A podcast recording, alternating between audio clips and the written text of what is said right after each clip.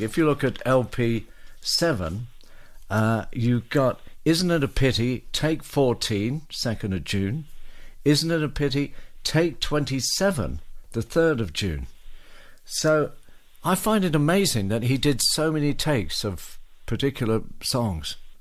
You know, the band was so great. It, it was they were definitely working the songs, and you know, thank God because they did so many takes. And I don't think there's any other album that he did that where they did so many takes. But we were just left with so much material on this one because they were really crafting the songs as they went. You can see every little handwritten note, everything. He was really, really wanted this to be a great record.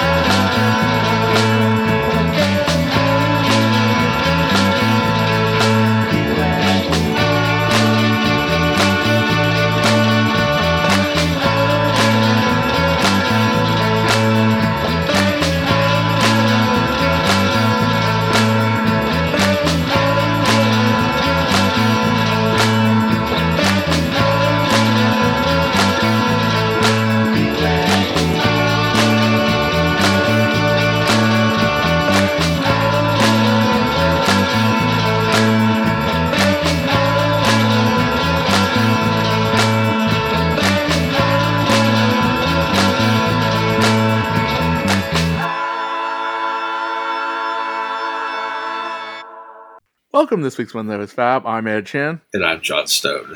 Well, we've actually had a week here where there wasn't too much big news. Nothing going on except the summer. And we've got our winter all filled out, it looks like. Right. Do you think they looked at their business calendar and said, oh my gosh, there's like a, a week in August, we've got nothing going on? well, uh, there, there's one thing I did want to mention. Uh, a couple weeks back, the harpist uh, from She's Leaving Home passed away, Sheila Bromberg.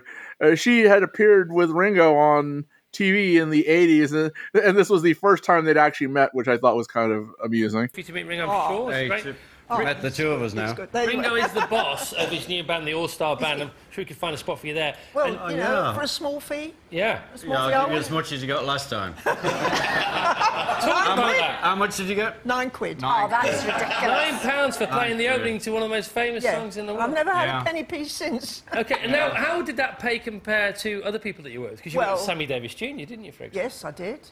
Well, that was a concert. That was at the Kilburn. How much did you get for a concert in those days? In those days, oh, a lot of money. About £7.50. Yeah. So the Beatles were pretty good payers, oh, than all. We overpaid. you got him £1.50. he lives Ringo, isn't he? you would think he would have attended that session, but maybe not. They made a big point. Oh well, we've never actually met, and they were just you know sitting around acting nice for the TV cameras. Right. The, the harp and she's leaving home. That's that's a big part of the song, and it is a little humbling to realize that she was the very first woman ever to appear on a Beatles record. Yeah, good part. All right, so we're gonna move on to the last disc of all things must pass. We we made it through, and we actually made it through pretty much one disc a week. Yeah, and this was a, a, a good disc. You know, if you look at the descriptions, Dhani says that what he wanted to do was he wanted to present you know the early versions, the singer songwriter versions, which I think certainly day one and day two are. Right, and this is more intermediate. Although there are a couple of take ones. The band is still learning the song, but for the most part, they've at least picked up how things go so they can play it through. Right. There's a couple little joke things throughout, uh, but it's still much more organized than the Lennon jams and sessions disc was. Yes. Some cool little pieces here and there. Interesting versions, which we will get to as we talk. So the disc starts out with a joke version of uh, Isn't It a Pity? Take 14 53 seconds. Right. Because he breaks down. Uh, he's kind of coming up with a verse parodying his own song. Isn't it a pain how we do so many takes? Now we're doing it again. but on take 14, that seems a little early to be doing that. Right, but you know, if they're just doing as they're working each take, each pass is going to be a different take. So take 14 could still be relatively early in the whole process, particularly with Phil Spector involved. Well, exactly. I mean, Spector is well known for uh, before they even roll tape, he'd do a hundred takes of something that, that aren't on tape. So this may well be take 114. right. Yeah, and he tended to, drive people, and Harrison is kind of complaining about it, but being funny. It's my session, so I'm free to bitch about it if I want to. right. I'm with you, lads. We'll do it again. The next song is Take One of Wah Wah. With the wah wah guitar prominent. I like this version. I like George's vocal here. Yes. It's more of a pleading vocal than George sang on any of the other versions. Right. It's almost kind of like John's lead vocal in Help. The thing that got my attention was the fact that there are a lot of cool little guitar parts going on in this song that basically got obliterated in the final arrangement. When, when you're doing a George Harrison album, his guitar playing is a big part of it, and he comes up with cool parts, and those parts kind of go away in the in the final arrangement between the horns and the big choruses, backup vocals. You know, they all kind of go away. I was not even aware of some of these parts. Well, because they're completely inaudible. And, you know, not just that, you got Eric freaking Clapton there. And a lot of Eric's playing also gets washed out of the mix. Right. Yeah, I don't know what survived in the final take, but I like this version of it. Obviously, given the way they recorded, the horns and the guitars were actually probably playing together live. I can't really speak to that because I don't really know. That's why some isolated tracks would have been nice, Dhani. But yeah. yes, I have an arranger's disc where you hear some of the horn parts isolated and taken away. Track three is a take five of "I'd Have You Anytime." You know, without a lot of the reverbs that are part of the final version, it takes on a more intimate type of sound. What I really dig out of this is Ringo's playing. The drums are to the fore, maybe too much to the fore, but I, I, I just love the fact that we can hear what he's playing, and he is blasting away as much as you can do in in that kind of song. He definitely has an active part, and I don't know whether the mixing of it is due to Paul Hicks and Dhani changing something or whether that's just kind of the way the mix was left because it's an early take. Yeah, sure. It also wasn't just a stereo mix. They had multi tracks to work from. Yes, so. yes, they did. I guess what I'm saying is I don't know what the philosophy was when they mixed it because you know when you're doing a remix of All Things Must Pass or any of these records, you're using the original released mix as a template so you know where things are kind of placed and levels of things. But with demos and alternate versions, what are you going for? Are you going for what was there on the original tape? Are you remixing something to a, a large degree? I just don't know. This song would have been served real well by an element style mix. You know, not all these tracks necessarily need here's part A, here's part B, here's part C, but pulling out the drums, a guitar, and the lead vocal, it would have been nice. Yeah. And I think that they're separate enough that they could have done that. Yeah, I would think, yeah. It's just a choice not to do that. Yeah, exactly. Track four is uh, take one of Art of Dying. Right. Probably is somewhat close to what the original idea was. I just keep listening to it thinking, how would this have gone down in 1966 for the Beatles pop group, which they still were? You know, it's a different kind of tune, lyric wise. I don't think it would have worked on Revolver. It probably wouldn't have worked on Pepper. The place it would have shown up is either Magical Mystery Tour or the Yellow Submarine soundtrack. Yeah, it could be. That would be more apropos. What interested me is just how much George got into the drums, you know, telling Ringo that what he wants. One, two, three, four. Oh, actually, there should be a thing on the beginning which I forgot all about. Just Ringo, just one, two, three, pop, doom, do. You know, just a one beat. You know what I mean? One, two, three, four. Yeah, that's it. That's it. Okay, here we go. One, two, one, two. Wow, that's not really something that I would have thought that George would have thought about. Well, I think the normal inclination is to start a song with the song. You know, you don't necessarily begin with the drums unless you specifically decide to do that. And that's what George wanted. Now, the final version doesn't start with the drums, but it does still come in with that single drum beat.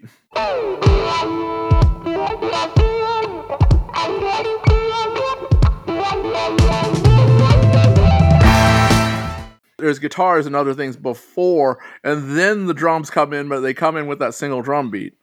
Right. The big Eric Clapton guitar isn't there at that point. And I think George was probably still singing off a lyric sheet because he seems to lose his place a couple times. yeah, I think he he actually changes uh, a line. Our desire to be the line is normally a perfect entity, but he says brought back by a desire to be the perfect cup of tea. Which is very funny. right. At that point, he's decided that this vocal isn't the one. uh, there are a couple of these that might have worked as final vocals, but for the most part, but he knows that these are all more or less scratch vocals. Right. It's back to what am I doing here? I'm trying to figure out how I'm going to phrase it and you know what sort of feeling I want to put into this song all the way through. Yeah, you know, Harrison definitely was a musical craftsman and he worked things out. And the thing that strikes me most about this whole set is where he started from with these songs and where he ended up with the release of All Things Must Pass. It's almost to some degree like he spent time knocking off a lot of the rough edges. I mean, his vocals were much smoother. Maybe that's Phil Spector's influence, but they were smoother in the end result. But these songs have a rougher quality, which actually I like. And maybe that's just personal taste, but I'm just kind of aware that he's chipping away like marble, knocking off the rough edges. Yeah, and that's going to happen given the way that they mix these things. I mean, these uh, takes in particular, the when they can bring the vocal as far forward as they as as is possible, and then they leave the vocal very dry. You're going to hear every imperfection. Right, because these aren't finished uh, things, but but his the use of his voice a lot of times in these songs or these versions uh, is much more engaging from my point of view. Um, and so I think he's telling the band something with the way he's doing his vocals. It's like, you know, you know, this is kind of the feeling I want put into it. I'll get my vocals later, but but here's how I want you to be playing the song. You know, unlike Paul, it's like play it like this. It's like you know, right. Listen to my singing and then play along with it. Yeah, yeah. But as I said, I I, I just ended up for the most part liking his his uh, vocal style through a lot of this, which didn't survive to the end. So yeah, they're different things. I mean, yeah. as you note, I mean, uh, the the final record is is the final record, and while it's good to have you know at least a bit more of the uh, rough edges added back because the vocals are now even the final vocals are are now a, a bit more up front and a bit drier. You know, before you couldn't really hear any of those edges. It was all just part of this of the wall of sound. Correct. So yeah. and and now you can at least hear a little bit of that. But yes, George worked hard to make everything smooth. Right, and it shows up even more in a, a later song. Next is "Isn't It a Pity?" Take twenty seven. We had talked, I guess, last week or the week before about how George had commented that, oh well, maybe Frank Sinatra will want this song. Yes. This version, the the MOR version, this is almost one that I could have seen Sinatra covering. If he gave it to Frank in this style, Frank might have considered it. It's got a real almost lounge feel. Right. Though, you know, in looking at it, I'm not sure lyrically how this would fit in Sinatra's canon. Lyrically it's not a song that frank would ever sing but the song itself i'll give it to somebody else one of my guys to, to write some lyrics about jack and ladies and you know all that sort of stuff Right. The Rat Pack life. exactly You know, this song is really right in the middle of the two versions that are on All Things Must Pass. It's not as bare as the second version. Are there any drums at all on it? Uh, You know, there's certainly a tambourine and there's some percussion, but I, I don't hear much by way of drums on on the whole track. No, I don't, don't think so. The other thing that this kind of reminds me of, although it's completely different, is the Nina Simone cover. Child, isn't it a pity?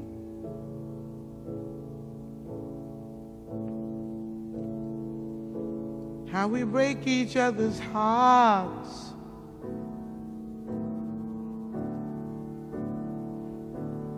And cause each other pain.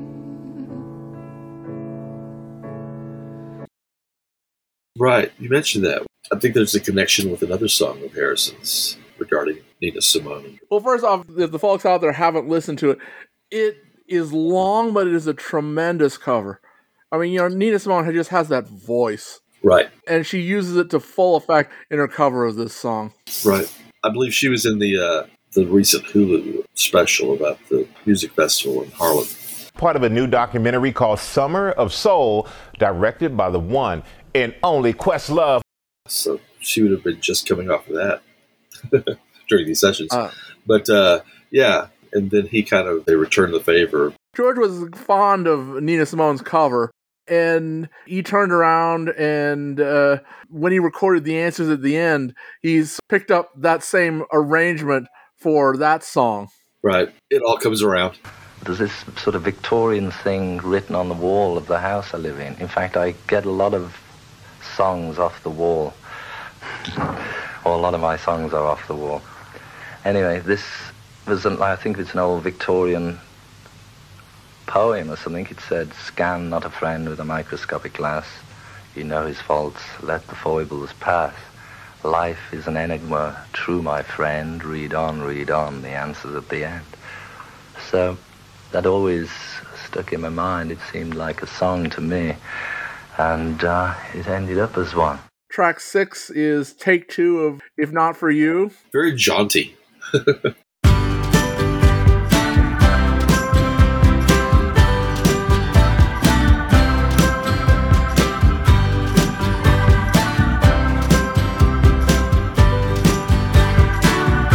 Yeah, the, the opening almost reminds me of uh, uh, Against the Wind by, by Bob Seger and the Silver Bullet Band.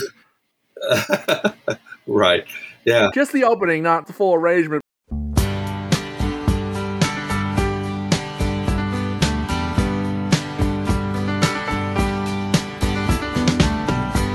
But it's like, you know, the, the first, oh, 20 seconds of it, it's like, uh, this is George? Yeah. yeah. It seems more aimed at AM. all in all, this was this was not the arrangement. No, and I think you could tell from it's interesting to hear, but there's uh, you know there's far too much of the organ, and it's you know it's just repetitive throughout the whole song. I think, you know, when Pete Drake got involved in the tune, it took a whole different flavor. So th- th- this is not it, for sure. Now, speaking of Pete Drake, uh, we found a video out there. Bobby Whitlock wants to take credit for bringing Pete Drake into the All Things Must Pass sessions. Right. Which unfortunately makes me question some of the other things he said. yeah, like I say, given that uh, in take one, George knew that he was bringing Pete Drake in, it's like, uh, that's probably not quite completely correct there. Not quite. okay, track seven is an old barbershop quartet song from 1929. Those wedding bells are breaking up that old gang of mine. I remember my dad singing this as a barbershop quartet. I mean, he, he, he was into barbershop music, so I I remember I'd never heard Gene Vincent. I'd never heard that version. Those wedding bells are breaking on that old gang of mine. Paul was also familiar with it. And I remember thinking of it like army buddies. We, we, one of the songs we used to love in the past was Wedding Bells. Those wedding bells are breaking up that old gang of mine. And this idea that you've been army buddies, but one day you have to kiss the army goodbye and go and get married and act like normal people. It was a bit like that for the Beatles. We always knew that day had to come. Right. Kind of a joke tune, but he clearly knows it. they did kind of funny, jokey songs a lot. George, in particular, Sheik of Araby and that sort of thing. Three Cool Cats. and- Yeah, this would have fit right in with that. That old gang of mine, you know, that's all over. You know, when I met Yoko, that that's it. That old gang of mine, it's all over. You know that song. Yeah. Those wedding bells are breaking up that old gang of mine. Well, it didn't hit me till whatever. That was it. The the the old gang was over the moment I met her. I didn't consciously know it at the time, but that's what was going on. As soon as I met her, that was the end of the the boys. And it just so happened the boys were well known and weren't just the local guy, guys at the bar. The lyrics don't quite translate into the present day. Well, there goes Jack, there goes Jim, strolling down Lover's Lane. Now and then we meet again, but they don't seem the same. The two guys walking down Lover's Lane. The implication being that they're walking down Lover's Lane with their girls, but the way it comes out, it's like they're walking down Lover's Lane with each other. It's like, uh, okay. well, you know, maybe. It's just you listen to it. It's like, wait, what? Oh no, no, no, okay. I got what they mean. Yeah. In particular, since the next line is, "It's not like it was before." Oh well, that that could be taken either way. right. Interpreting things from the a present point of view of old ideas can be dangerous or misleading. Definitely the latter. But this is as close as this disc gets to John's sessions disc, the, the jams and sessions disc, picking up something random from the past and breaking into it. Right. This also may indicate what some of those discs coming from Let It Be are going to be like. Them running through songs that they knew. That's very much what the entirety of the January 1969 sessions are, is when they're not working on their own material, that's what they're doing. They're seeing what they can remember. Yeah. They were still thinking, oh, well, we're going to go up on stage and play this. What can we pull back that we know we can play live? Right. One of the many ideas floating around that they'd be the, the Caverns group again, basically, and play their stuff and, and old things too. Yeah, although pretty quickly they realized that uh, no, we cannot go into the cavern again. It's always seemed pretty amazing to me that April of 63, they did a cavern show. The last cavern show was that late. No, I wasn't talking about physically going into the cavern. I just meant recreating that band. You know, they had gone through this whole career and they were going to kind of take that, get back to what they were, which was this little club band. And they discussed at one point, you know, having the same kind of PA as that and recreating that. The whole idea was kind of fluid and they included some ideas of even doing some old Beatles songs, you know, Help. Well, Love Me Do, and right. they do a line of Please Please Me, and right. Very few of them got as far as even being seriously attempted. Yeah, that footage that I've seen of, of McCartney playing Please Please Me just seems like at that point is when they decided, no, we aren't going to do that. Round!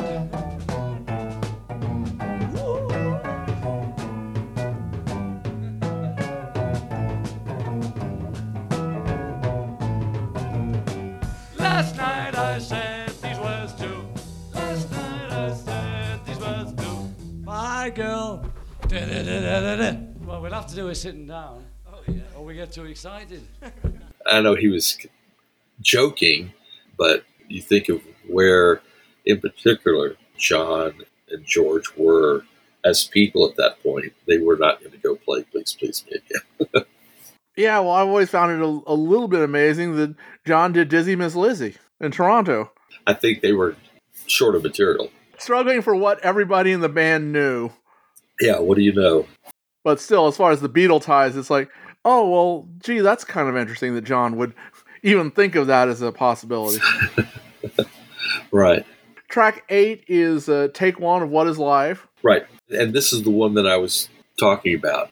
I like his vocal enthusiasm and the edge on his voice. And even as the song is reaching its conclusion, you know, he changed the melody. The final record is just a repeat, almost note for note from the last, but he changes the melody around as he concludes the song. And all of his choices are like, well, that's cool. I like that. So I really like this version. Well, and that had always been a Beatle trademark. I mean, you know, he, Paul does the same thing in Drive My Car. Yeah, for sure. And maybe he was just going against the Beatle trademark. But, you know, I like what he chose and the guitar that is in the end song isn't in this. And that still works. Neither the lead nor the fuzz have come along yet. Right. I would say that this is more of a pop arrangement. George was thinking maybe hit single with it. Who doesn't like a hit single? yeah, exactly. It's not a way I would have thought of uh, what is life before. Yeah, but I like it. It's interesting to, to see that this is what was in between.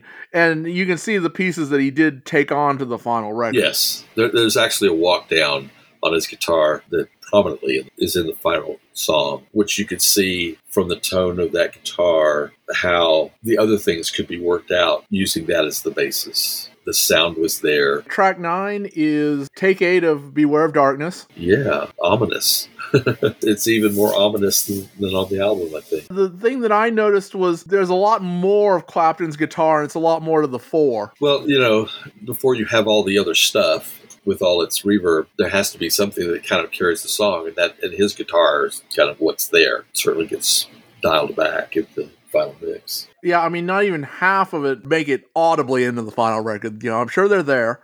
I'm sure Clapton's playing is still, if not the same, at least a very similar pattern throughout the whole song. Right. Otherwise, this one comes up as being fairly similar, a bit darker, a bit more ominous, as you say, but it's still fairly similar to the finished record, I think. Yeah, it's not minus the minus Spector and his wall of sound. Yeah. Next up is a somewhat controversial track, the nine minute and thirty one second version of "Hear Me, Lord." Uh, take five. Definitely working it out. How much of this do you think they ever actually intended to use? I don't know. Hard to know what their thinking was, and it might have just been one of those things where you just continue on from the recording. Yeah, which the Beatles did. I mean, uh, you got the end of something, which you know just sort of becomes John's a vamp, Right. and then you got the ten minutes at the end of uh, Revolution One, which became Revolution Nine. Right. They would frequently sort of just let things go, and I think that's what was going on here. And there was a 27 minute version of Helter Skelter, so The- This is true, although uh, I think that would, may have been a slightly different thing. I don't think that was just a take which ran on because you got the one that's 14 minutes. I think they were just trying to figure out how long do we want this final song to be. it could be four minutes, it could be eight minutes, it could be 15 minutes, but where's a good stopping point? well, with a 27 minute version, the stopping point would be the end of the tape. but I think you know there's probably about four four and a half minutes where George is singing that were intended to be in the song. Yeah. And then you know after that, it, you know they just keep it going, and and they may be again looking for parts. It's like, oh, I like that. You know, maybe we should pull that and put that back in at the fifty second mark. Extra skin to put in. To me, it's just continuing on with the song. You know, uh, maybe he had an idea of making it big, like, isn't it a pity or something, you know? Huge something. Track 11 is uh, the first take of Let It Down. Take one, four minutes and 13 seconds. It's very definitely less intense without the Spector and the horns in there. It's very much a piano dominated version of the tune. Yeah. You know, it's an interesting take on the song. Yeah, I can hear Billy Joel covering this version of the song. Yeah. It was fun to sit and listen and just kind of listen to that part, the way it changes uh, all through. There's more of the drumming. It's really good. It's really interesting drumming, I think. Yeah. And again, when you're just listening to the drums, you hear how well they were recorded, and it's like, Oh wow, it's kind of sad that Spector lost all of this in favor of the Wall of Sound. Yeah, as you probably have gathered, I'm not a big fan of it. it could be a, a, different album. As a matter of fact, I, I probably intend to do a, a mixtape with the takes that I really like because it's kind of a different album. The same, but different. I think a lot of the energy of the final record comes from Spector. And some of that is, is artificial energy. I mean, some of that is, oh, I've had too much candy and I'm bouncing off the walls. That's a good description. Whereas in, in some of those instances, you might be better served by either just going for the natural room energy like you get here or just the plain singer songwriter thing that you get on the day one and the day two. Right. Well, the next song is to me just like, oh my gosh, who did this to this song? Run of the mill. Before we get to it, I, I do just want to mention George's woo in there. I, that just makes me laugh every time I hear it. so, okay. Yeah, Run of the Mill, take 36. Yeah. And what did they do to that great song? It's over busy, it's a bit rushed, and I don't know where it fits in all this because that wonderful guitar work that is in the final version surely was the early version of this. I mean, it's just so part of that tune. And this is like you took this song and I mean, was this supposed to be radio friendly? It, it's just an odd thing.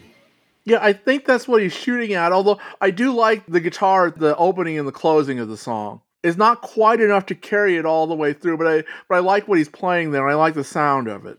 Okay, that's just me. right. Well, uh, agree to disagree. I don't know. I when I heard it, and of course they released it early. One of the first things I saw, and I thought, "Oh my God, what is this? This is bizarre." So this is the most bizarre thing to me on, on the entire thing. I don't know where it fits. It's what take is it? Uh, that is take thirty six. Yeah, so it was down the road. It's been arranged. You know, I, I just don't get it. It's too fast. You think about again the guitar parts and you think about the the tone of the lyric it's just that's a complete mismatch yeah but i like the guitar part I, you know i don't like necessarily like the guitar part with these lyrics but i do like the guitar part right when i first heard it i thought that it was possibly something in 2000 when they did my sweet lord and remixed i live for you and all that that maybe they had kind of mucked around with run of the mill because it just doesn't sound like part of this nope it's something that they were considering, yeah. but I mean, again, they agreed with you, and the the final version is the better version of the song. So say we all. now, if you say that's the weirdest track, I, I got to go with the next one. Uh, Down to the river, the rocking chair jam. What the heck is going on here? Well, you know, clearly an early influence song. I don't know. I mean, I put it on a CD in the car and that's what we've been seeing now for the past week or so. You know? George obviously liked the tune. He, he brought it back for Brainwashed. right. Where it became Old Rocking Chair in Hawaii. Uh, although the yodeling is gone. oh, man. That's the funnest part to sing. That's one of the other weird things that Dhani did to here. You know, we've had at least some of this song on bootleg before. Dhani replaced the yodeling at the beginning with yodeling from another part of the song. Interesting. It's not like George screwed up the yodeling or was having a problem with his voice, but it's uh, no. I'm I'm just gonna I'm just gonna swap out this six seconds for another six seconds of George yodeling. That's funny. I, I, hear this song as being directly connected with Devil of the Deep Blue Sea. You know, there's this feel that there's the kind of song that George likes from his younger days. Yeah, I could see that, and I, I like the horns. You know, the, that's kind of a lot of fun. Yeah, I assume those are contemporary. They'd have to be. They did not go in and, and re-record anything. It's, it's, not like the 2001. Right. I mean, it's more than just a jam. They may have pulled a, a little bit of love here and mixed something from a couple different takes, but I don't even think that's the case. I, I think this is actually just the way it was. Well, we kind of like it, the Stone household. It's some blues, it's some country, it's George definitely having fun. It gives us a chance to mention our friends in New Orleans. Let's let's hope that they get better quickly. That storm there was a pretty nasty bit of business. Yeah. But we'll hope that uh, things get better for them. Yeah, it's terrible. I mean, it, it, it's sad how frequent it is. My people are all in the Houston area, so Harvey came through. It's just, it's just a terrible how often these things happen. As far as the song goes, you know, it's it got a very sort of New Orleans feel to it. Yeah, I'd agree with that. Track 14 is Take One of Get Back. I heard bits of this before. I don't think I've ever heard the whole version. This is actually a shorter version. There, there is a longer version out there. There's about another minute out there. You know, Doris Troy recorded a version of Get Back. Right, which George worked on. Uh, it was on the Doris Troy album, and it was the B side of the the Jacob's Ladder single. That was recorded before All Things Must Pass, and this is probably something that George was doing for Doris Troy. You think this was this version? I don't think that this was actually from the All Things Must Pass session. Ah, The, the Beatles hadn't had their version of Get Back out yet, so George was playing. It must have been Paul. Paul going and, and selling it to her, and it's like, oh, okay, yeah, that sounds like something I could do. And then then George was in the studio. Okay, tell me how the song goes. And then he just sort of played this. Right. Well, I didn't realize this was not from the All Things Was Past sessions. I am shocked and dismayed.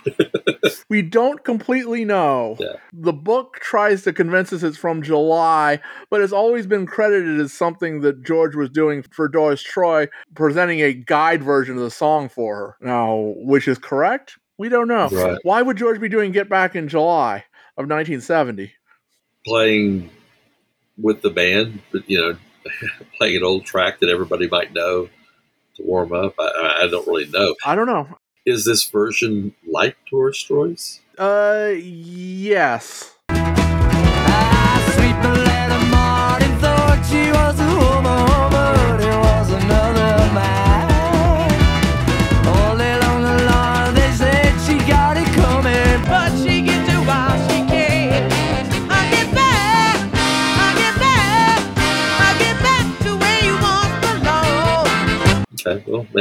May- it's She takes it a little bit further. I mean, you know, again, she's got a very distinctive vocal style. yeah. And then George spilled his orange juice during this take. you know, calls for Mal. Yep. Mal got a mop and another glass of oranges. Yeah. Well, okay. So it's not from All Things Was Past, perhaps. You bound her, you cheat.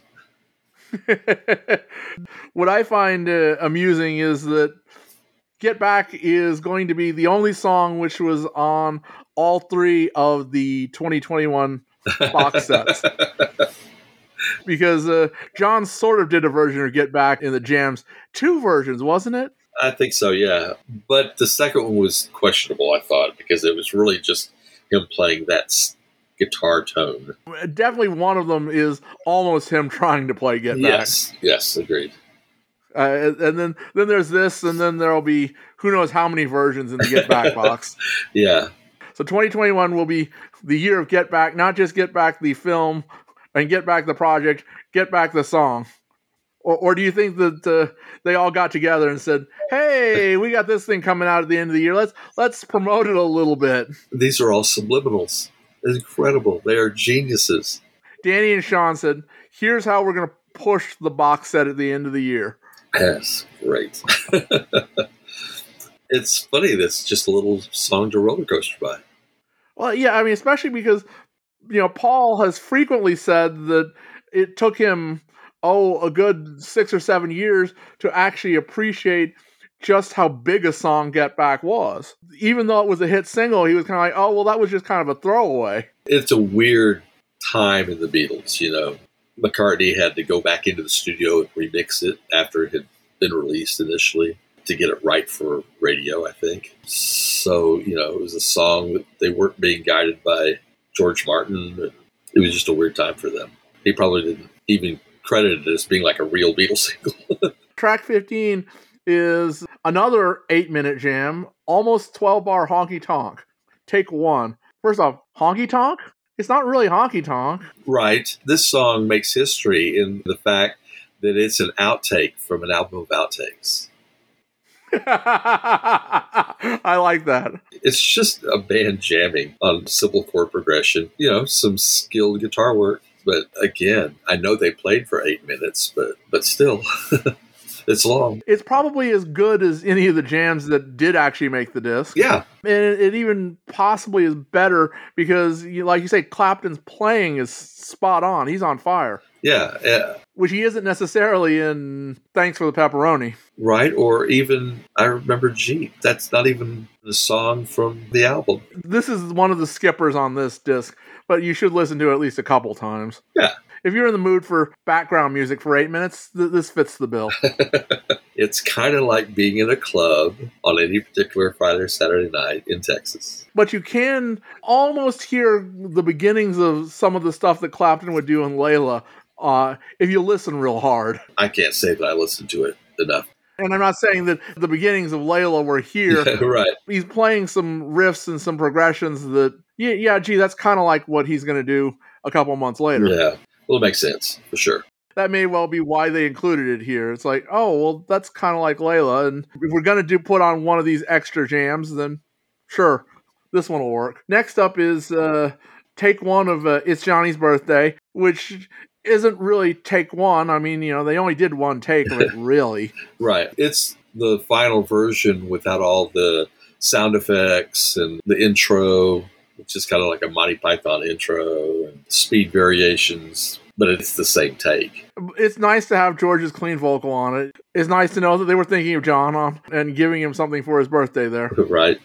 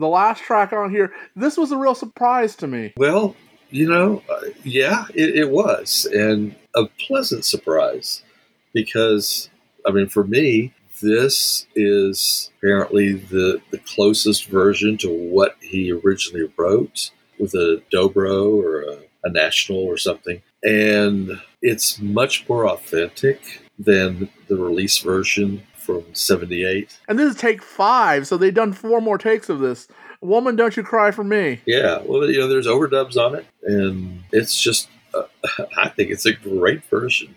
Uh, certainly one of the ones going on my mixtape. I like the 33 and a third version, but this does come pretty close to matching it, I think.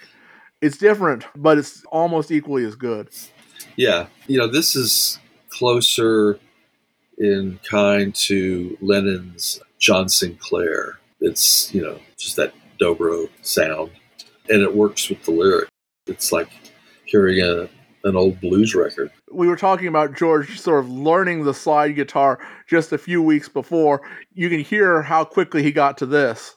Yeah. And while it's not a virtuoso part, you can see it's a very tuneful part and it's moving very quickly towards what becomes trademark slide style. Yeah, although you know his slide style is is more traditional slide, I much will agree much with. you. more fluid. Yeah, this this is like an old. I said, it's like an old blues record. That's these those kind of guitar sounds and styles were you know, prevalent in a lot of early blues. All right, brings us to the end, I guess. That's the last song. We have covered everything. That song was a great way to end it. It was a good choice. I mean, really, this set, particularly this last disc, points to the future in a couple different ways. I mean, you know, we were saying that several songs have almost a, a mid 70s feel to them. Yes. I don't know really what influence this album had on the course of music, but you can see that he, he was there. He could see where things were going without necessarily even releasing songs in that style. Yeah. He'd record them, and it's like, oh, okay, yeah, I, I like this bit and I like that bit. Yeah. Well, good job on George for sure. He, he did a great piece of work with this. The original set is a tremendous record. They have done some nice work on it in coming up with this 50th anniversary edition, although some people have their complaints. Right. I guess it's kind of a question of where things go from here in regards to what is accepted as being the preeminent version. Is it the original Phil Spector versions that will continue to be played, or at some point are you getting the 2021 versions? You know, when I listen to Sirius Radio, I can tell that they are playing a Sergeant Pepper cut from 2018 or whatever it was. They play both, though. They do, but they don't identify them. Yeah, that that is true. So an audience who is coming to this new, they're not even aware of how the original was. I think over the course of a day, I heard the 2021, the Giles Martin, She's Leaving Home. I heard the mono and I heard the stereo, the original 67 stereo. And so it's like, okay, you know, as long as they're still all around, you know, I, again, I know the difference, but This goes back to what we talked about before, which is, you know, an artist puts out his art. It is really intending to release this other stuff.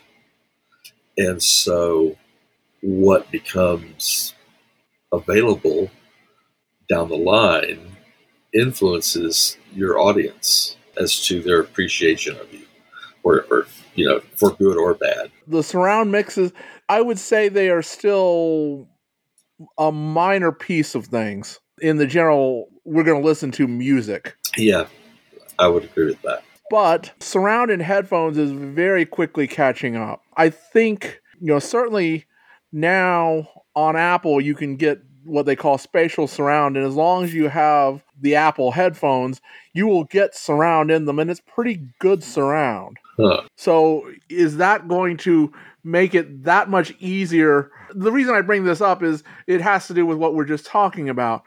The version that the next generation is going to be listening to it may well be something which doesn't as of yet exist. The s- surround actually takes its place as the predominant headphone listening version of the, the music.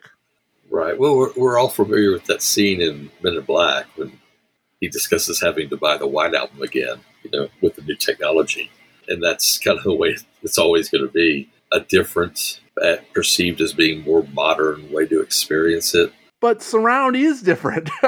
I've become a real fan of the various Atmos mixes, and the All Things Must Pass Atmos mix, which we haven't bought up, is tremendous. By the way, Hmm. I mean it's still limited by the wall of sound. It's expanded from something which was primarily intended as a right, left, center stereo mix Right. but they they have still managed to open it up enough that you get you get some interesting pieces that go to the rears and sort of float above you in the Atmos mix. Right.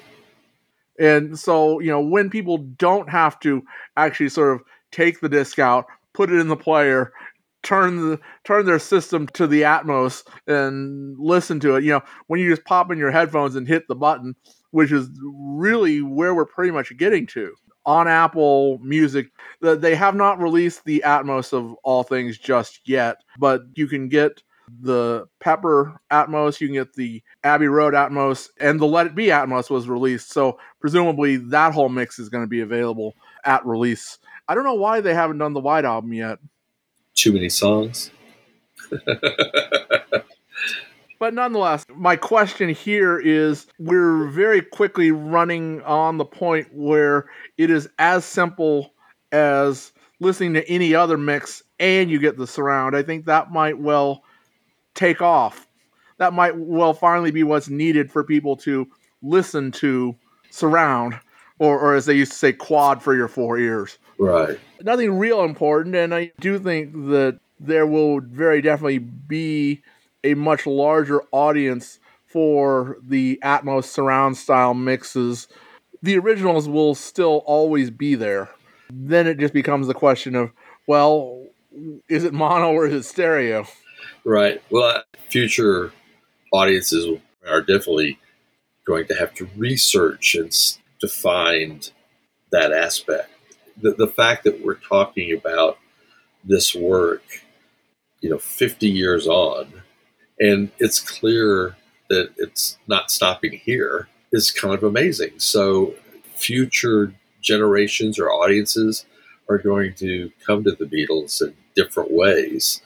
Um, and it'll come to a point where you actually have to go, well, you know, I actually got to hear Please Please Me in mono on a record, Yeah, although vinyl is having its comeback.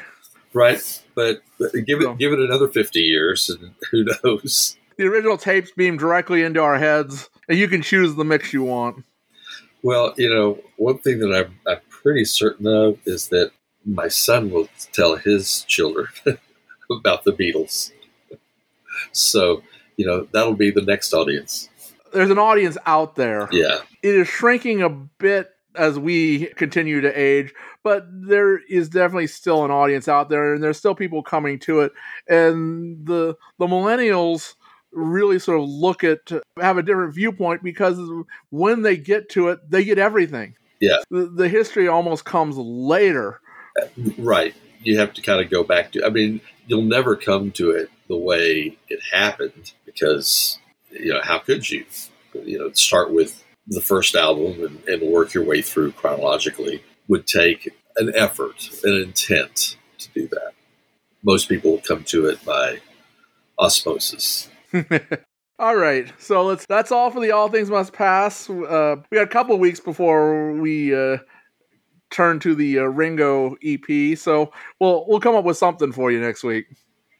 We'll, we'll do that. All things did pass. All right, so we'll talk to you next week. All right. Take care, everyone.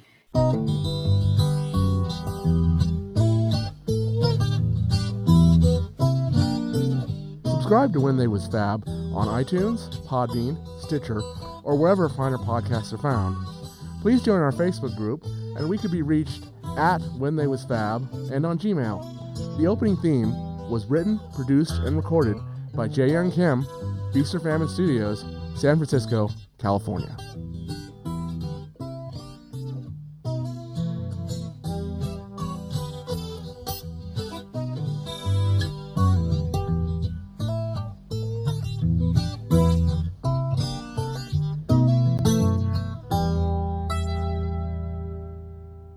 Do you have any particular tracks on this incredible box set that are really special to you, or you think your? Well, I mean, uh, one of the things that I heard the other day, I was looking at a little animated video that we're going to bring out, um, which is coming out. I mean, I cried when I saw this and I heard it. It was the slow, uh, the slow tempo version of uh, of "Isn't It a Pity," and it's the one with Nicky Hopkins playing the really nice kind of riffing piano, and it's just a, it's just a lot slower than the original album version. I thought that just that just ripped my heart out when I heard that. It sounds just so powerful. Isn't it a pity? That's a wonderfully slow version of Isn't It a Pity? Uh, previously unreleased, but uh, now available on the very special All Things Must Pass box set.